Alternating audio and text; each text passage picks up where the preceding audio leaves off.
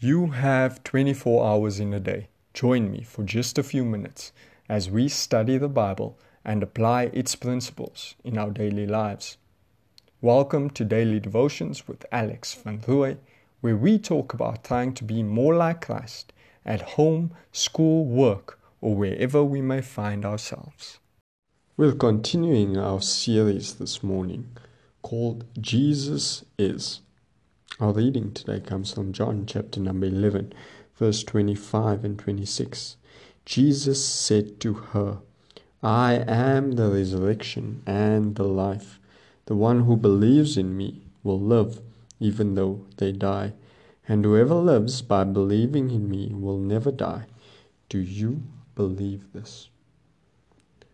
As we read that passage today, I want to give you a little bit of context. So Jesus had a friend. His friend's name was Lazarus. And Lazarus was very sick. So his sisters, Mary and Martha, sent a message to Jesus to say he needs to come because Lazarus is very sick. But Jesus didn't come to them immediately. In fact, Jesus took a couple of days. And once Lazarus had died, that's when Jesus started to make his way to them. And so he got to them, and their first response was, if you were here, then maybe Lazarus would not be dead.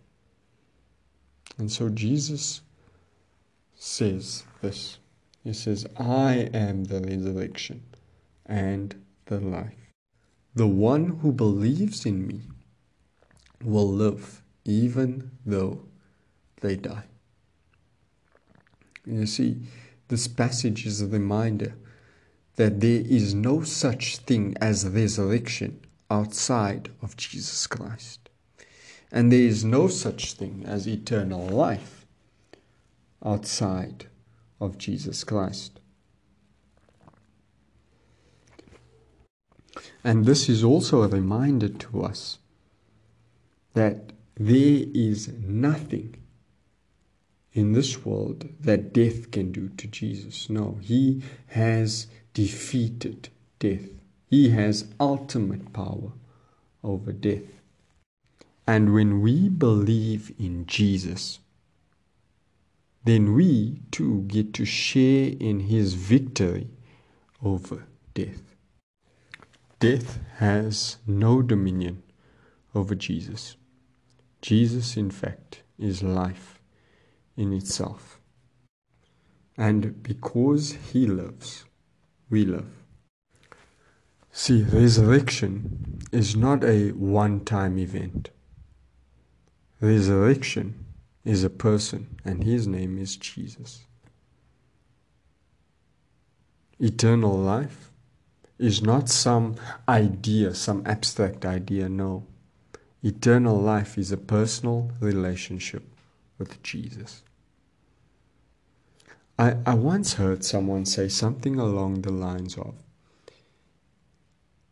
would I go to heaven if I am not a believer? And so this man used this illustration saying that imagine this, imagine that you were sent to heaven, and you get to heaven, and now you need to start worshiping God and praising God all the time. But you never enjoyed worshiping God and never enjoyed praising God in your life here on earth. So chances are you wouldn't enjoy worshiping and praising God in heaven, right? So in the same way, God would not just let us into heaven just because he's a good God. No, we have to have a relationship with him now. We have to want to enjoy spending time with him and enjoy being with him and enjoy worshiping him and enjoy praising him.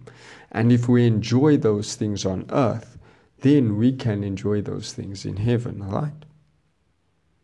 So this is a reminder for us again that we are loved by a God who cares for us and deeply loves us. And he is the resurrection and He is the life.